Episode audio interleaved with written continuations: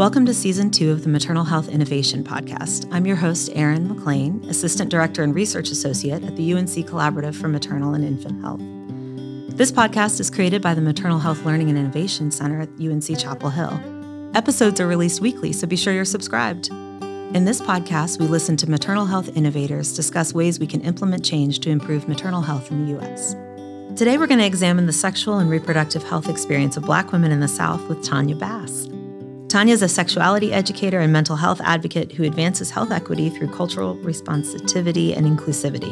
She's also the founder of the North Carolina Sexual Health Conference. Tanya, I'm so glad you're here today. I can't wait to talk to you about this. So tell us how you became passionate about health equity and sexual health. What keeps you in this work and inspires you? Yeah, I mean, when people ask me that, I always think back to being an undergraduate student. My mom actually started nursing school, and she got pregnant with me and didn't finish. And so I was like, oh, I'm going to go to college and I'm going to be a nurse and I'm going to continue to fulfill my mom's legacy, what she started out to do. And I arrived at North Carolina Central University, and that didn't quite work out for me. And I actually changed my major to public health education. And that was in the early 90s. And of course, there was a lot going on with HIV and AIDS and also STD prevention. And so I really had an interest in working as a disease intervention specialist, you know, the ones who go out and investigate and do contact tracing, et cetera, for STDs. So I pursued that career in public health, but then I started working at a local health department. And I think that those two opportunities combined, really piqued my interest in diving deep in public health and in sexual health.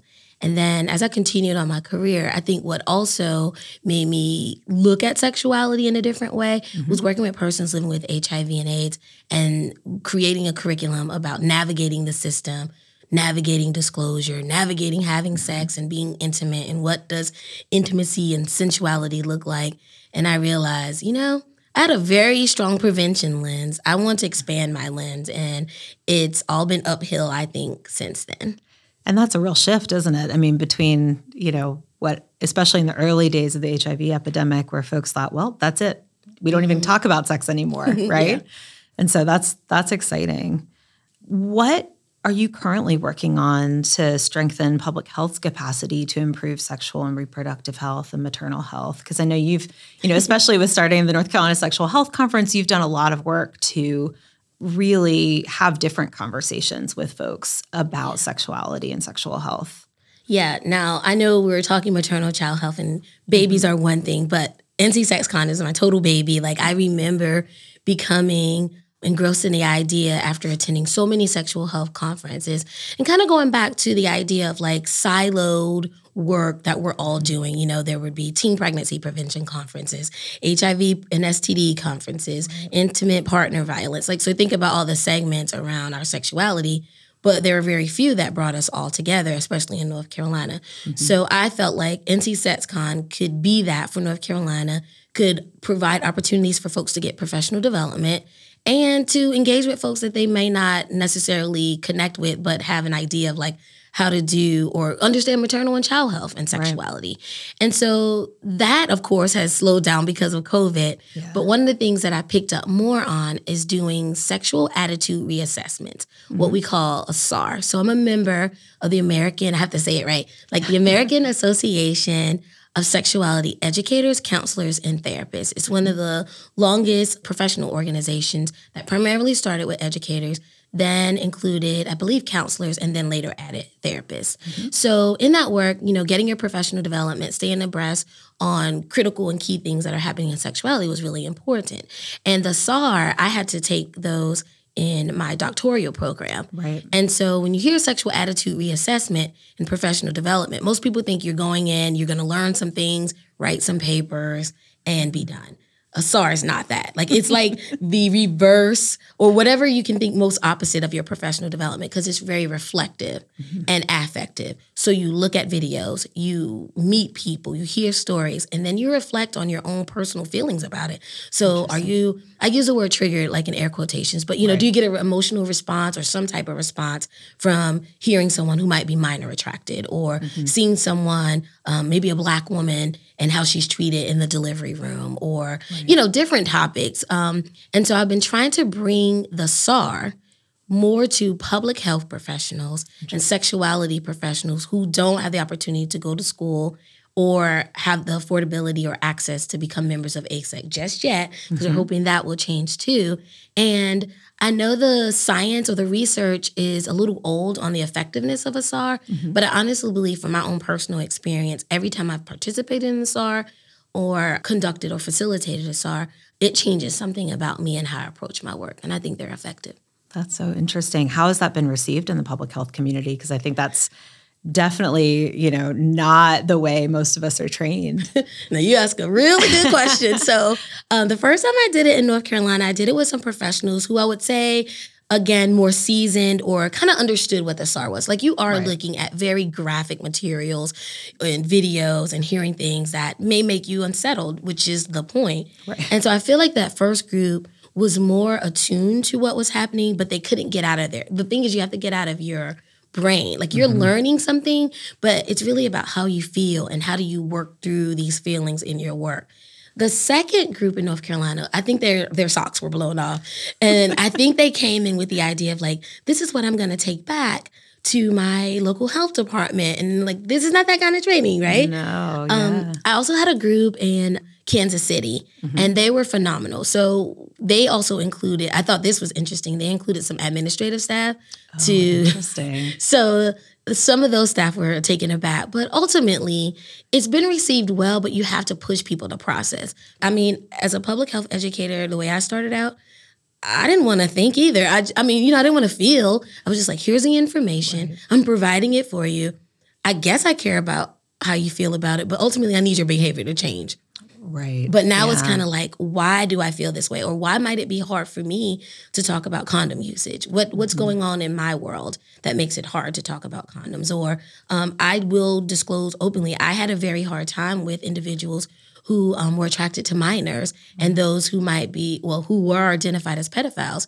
And I had to, like, really reflect on that and think, like, whoa, this is something that's connected. I've experienced people in my life who have done harmful things to children, and now I know why I don't want to talk about it. Or I don't like, you know, I kind of breeze through that in some of my education, but I can talk more about sexual assault and child sexual abuse. But if you go into a deep story about something, that really bothers me. Yeah.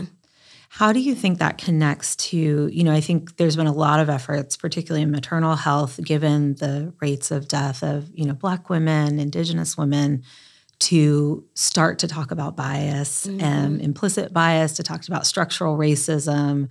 From what I'm seeing is there's still a lot of tendency to intellectualize and to learn about bias or to learn about racism and not think, what's going on in me, right? Like what's going on in my emotions and how I relate to people and all of that. Like, you know, there's a little bit of conversation about doing that work, but the focus has been on, okay, well, you took the training, right? Right. Like, and we're done. So do you feel like this is something that could also be used or adapted and to kind of look at those issues as well? Absolutely. So one of the biggest intentions with the SARs that I facilitate, and I will say, I believe a lot of my other colleagues are being more intentional because a lot of the SAR content, materials, and videos didn't even show people of color, right? Wow. So that's this one thing. And then— So that's a big shift within the whole sexuality education world. Okay. Exactly. And then most recently in the last two SARs that I've done, we're very intentional in showing Black women's sexuality and looking at ideas around generational or intergenerational communication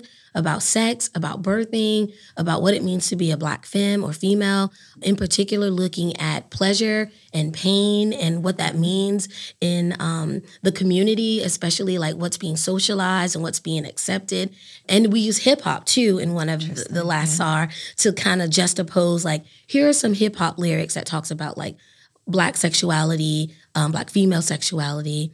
And then here are some clips and some research articles that talk about Black maternal child health, birthing outcomes, also abuse in the Black community. And then with a mixed group of participants, that was probably the most tense part of that SAR. Like, it was hard for me to be quiet and let the participants participate because our intention was clear.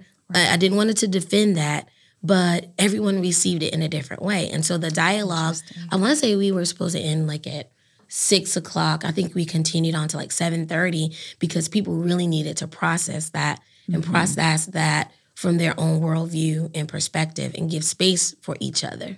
Yeah. Did you get a lot of pushback? Because I know there's been, you know, historically there's been terrible stereotypes about, you know, Black women's sexuality and that, you know, hypersexuality and all sorts of things.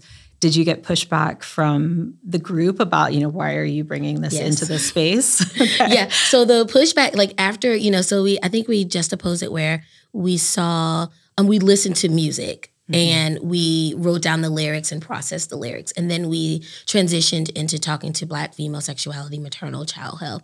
And then we let people, so, you know, with the SAR, again, it's a lot of talking and reflecting. And I think in that space, you know, we don't want to control it, but people have to be mindful of their space. And we had a participant say some really I don't even want to say seemingly, as a Black woman, they were harmful things.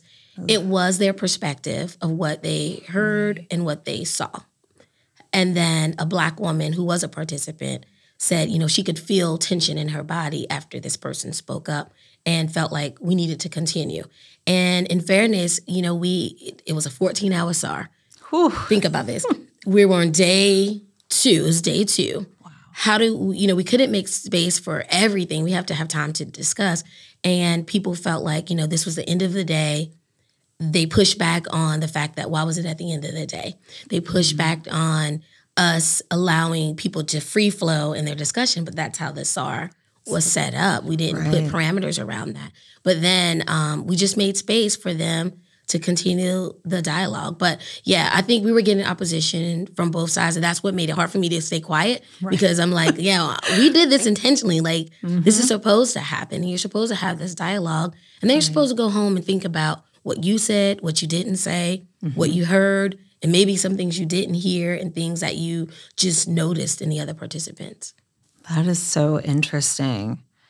So, you know, in thinking about these types of topics that would come up in that setting, or even just as you're seeing, you know, one of the things, I think the last NC SexCon that I attended, one of the presenters mentioned that the group of attendees was so different than any other sexual health conference he had ever been to. You know, it was largely women of color. It was people, like you said, from all sorts of different professions, you know, public health folks, teen pregnancy prevention folks, therapists, counselors.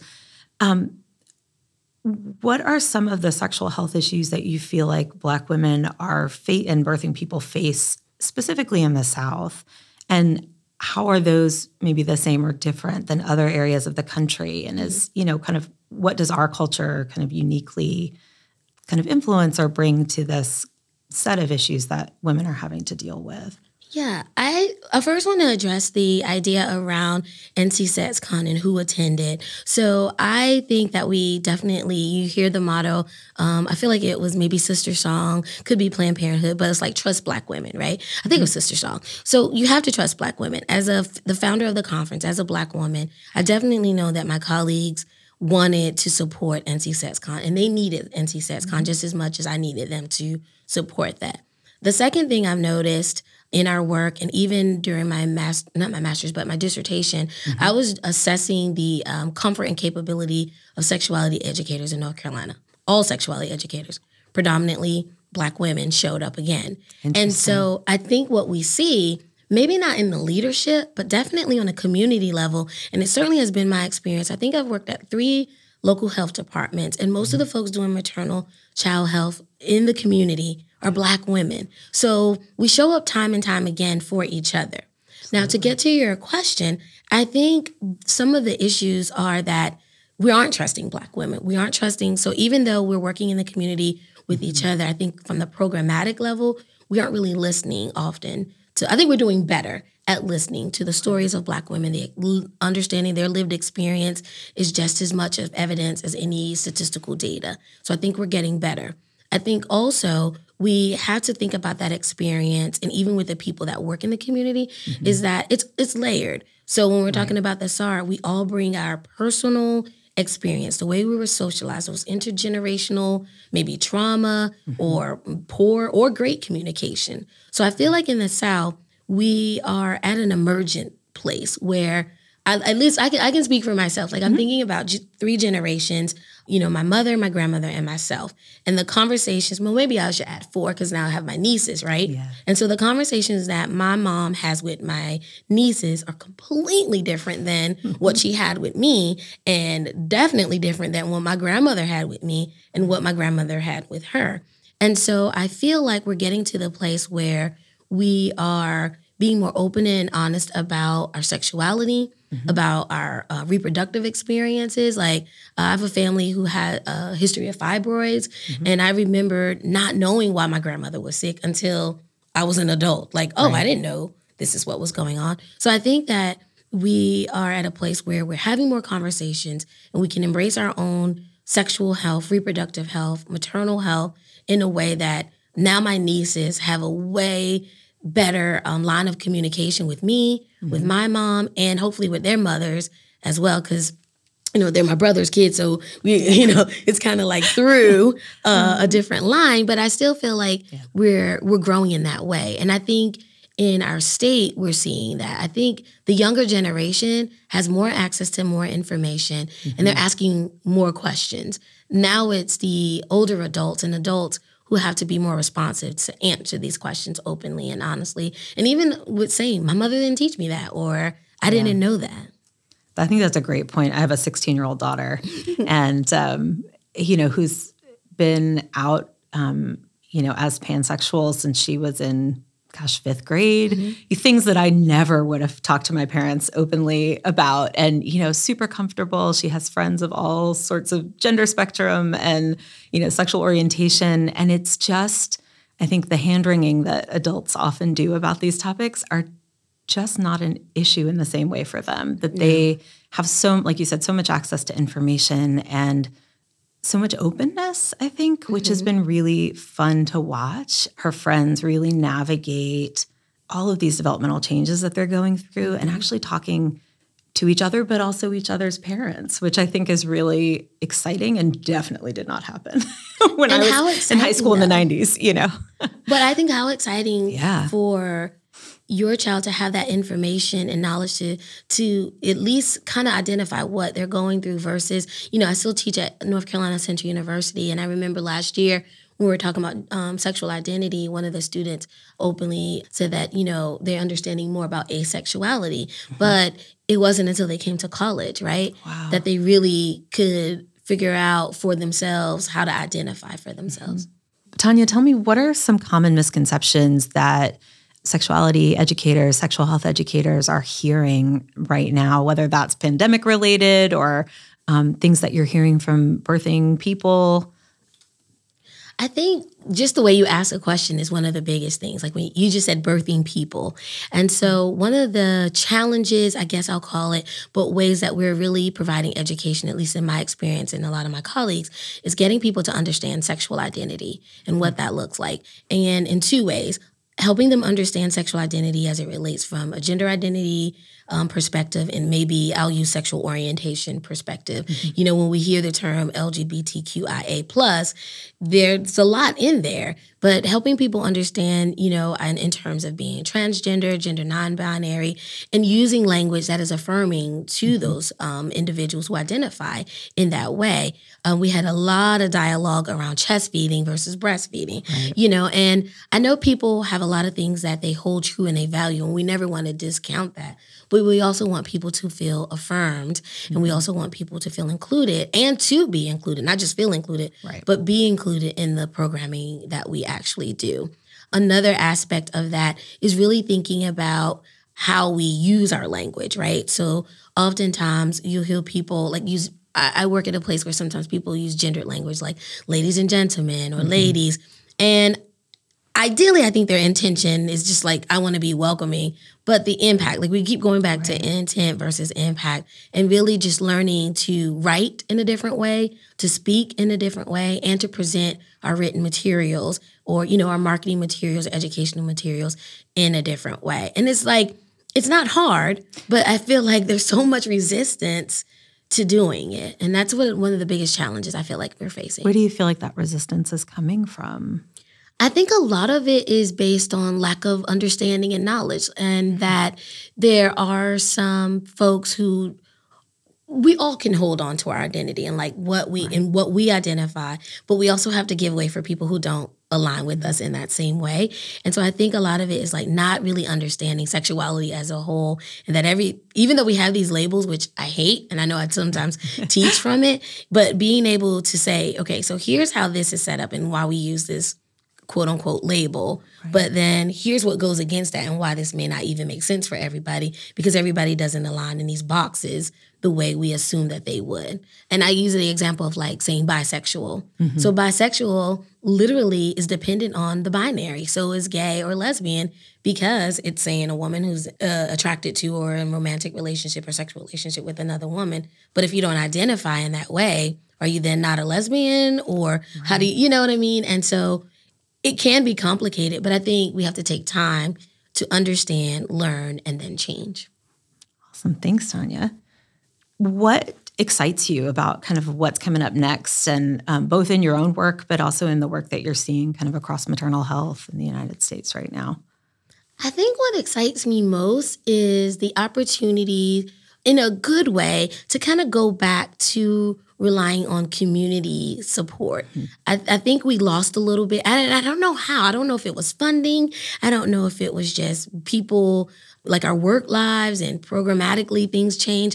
But it feels like we're getting back to community fundamentals, that we are able to have these networks, these groups, these community-based grassroots organizations, support groups, and opportunities for women and families to like connect with one another. I'm really excited about that.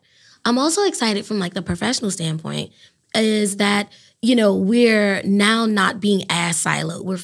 We're working on it. And I know funding makes us feel like, you know, we're all running for the same piece of cheese. But ultimately, I feel like we're looking at how do we cross-collaborate? How do we address and advance health equity? We're calling things out more, and people are holding us accountable from the community end. And then we have advocates, you know, programmatically on the state level and the federal level, who are holding folks accountable and looking at, you know, even with the best intention, your program could have a negative impact. Right. And I think we're thinking more thoughtful about that. And that's exciting to me. Thank you. That is exciting. So in our region of North Carolina, our perinatal nurse champion is doing a really fabulous job. Her name's Kimberly Harper, is doing a great job at pulling together as the maternal health provider support network, not just physicians and nurses and midwives, like the typical folks that we would think of, but pelvic PT folks and sexuality folks and doulas and community health workers and other folks who are really truly part of the maternal health team. And one of the things that I found really interesting is that we had a session with a pelvic health PT, as well as a very frank discussion about sexuality post-birth. And those have been some of our best attended conversations and webinars, because I feel like the traditional medical and nursing education really doesn't touch it. Do you have thoughts about ways in which those folks, and I think also public health folks, can learn more? Or, you know, I think attending things like NC SexCon is really important, but for those who maybe aren't close to something like that, or you know, maybe don't know how to access those materials, are there good online resources or articles or books that you would really recommend? Oh, yes. There are so many resources online.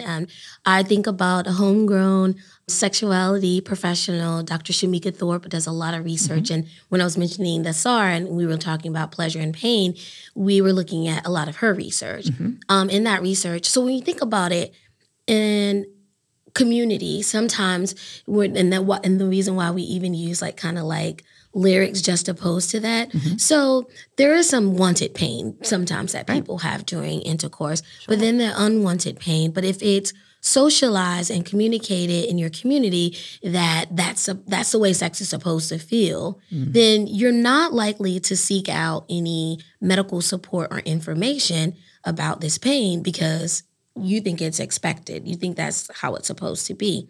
And so you're not going to have conversations about pelvic floor therapists. You're not going to talk about that. And you may not even be able, like maybe you want to parent and maybe you want to become pregnant, but sex is so painful that you might avoid it because you're thinking that you're going to experience so much pain, or perhaps you have given birth and now you're experiencing this pain. I think that we have to have these conversations. We have to keep it real. So that's why having these lived experiences, mm-hmm. looking at the research of what people identify as areas of like why pain was normalized, and mm-hmm. given the resources and learning that a lot of Black women in particular, or women in general, but really Black women and women of color, aren't aware that pelvic floor therapists are available. And then the flip side of that, seeking a therapist and knowing that there are not many women of color or people of color who are actually providing these services. Right. And I think that's changing. So Shemeka Thorpe is definitely someone that I would recommend looking at their research. I think that's a really great point about pain being normalized, and especially when medical providers don't always have a good answer or solution. Right. If somebody finally gets the courage to even bring it up and then they get shut down, then you've just perpetuated even more harm. So I think this is exciting that we're hearing that folks want to learn this information and want to know how to talk to people about it and not feel so embarrassed or ashamed themselves to even talk about it or bring it up. But I think they're still looking for resources on how to do it. So thank you for the references. I think that's exciting. Yeah. And I'm really excited that more and more medical providers, whether it's in their actual preparation or after they've started practicing, are getting more sexual health education or sexual education for mm-hmm. themselves. Because I know in the last few years, I think less than 20 hours were provided. And I went to Widener University, and I remember some graduates and some professors were providing consultation to, I want to say it was the American Medical Association, mm-hmm. with students of all types to get more information on that. And I've seen more where like breast cancer survivors, so like mm-hmm. oncologists and also OBGYNs and other maternal health providers are getting more professional development and being more open to the needs of their patients and their community around sex and sexuality, specifically around pain mm-hmm. and life after, like right. life after birth or sex life after birth or mm-hmm. sex life after mastectomy or cancer diagnosis. That is so great. Is there anything else that I didn't ask you that you want to make sure to talk about? Yeah, I was thinking about maternal health and mental health and mm-hmm. sexual health.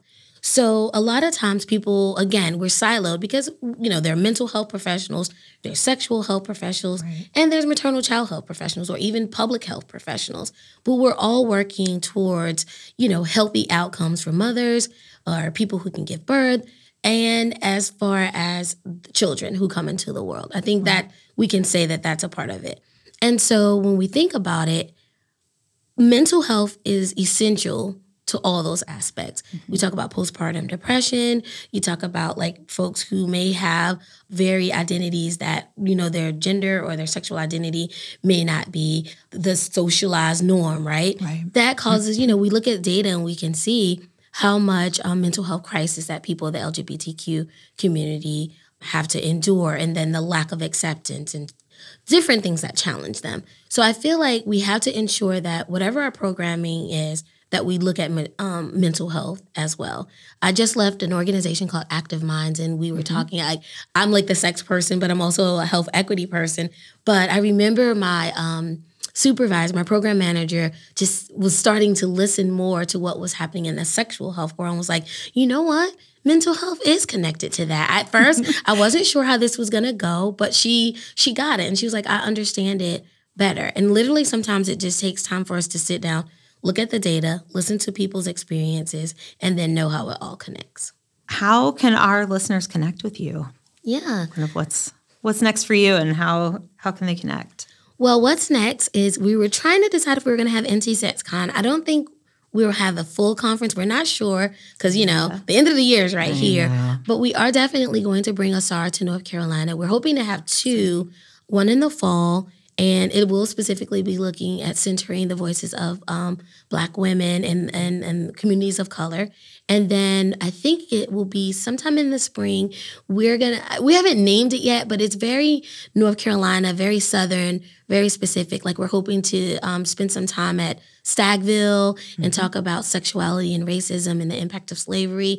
We're looking at going to NCCU and talking about, you know, just overall understanding HBCUs and just Black culture and gender identity. We typically have like folks across the gender and sexual identity spectrum, and we might even have like a drag performance. We don't know yet. That's like exciting. We're really talking about different things and bringing in folks who can speak to the lived experiences as well as what research is saying to get people to really sit back and reflect. So that's exciting. That is very exciting.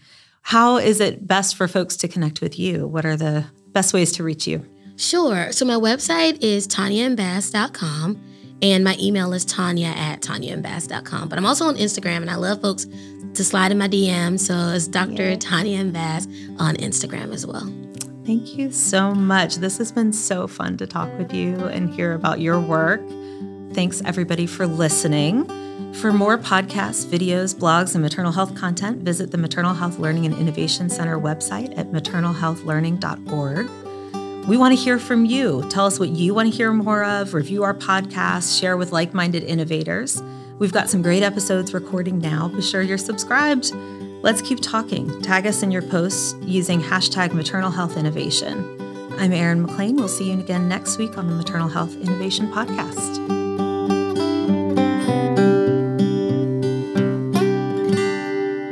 This project is supported by the Health Resources and Service Administration, HRSA, of the U.S. Department of Health and Human Services, HHS, under grant number U7-CMC-33636, State Maternal Health Innovation Support and Implementation Program Cooperative Agreement. This information or content and conclusions are those of the author and should not be construed as the official position or policy, nor should any endorsements be inferred by HRSA, HHS, or the U.S. government.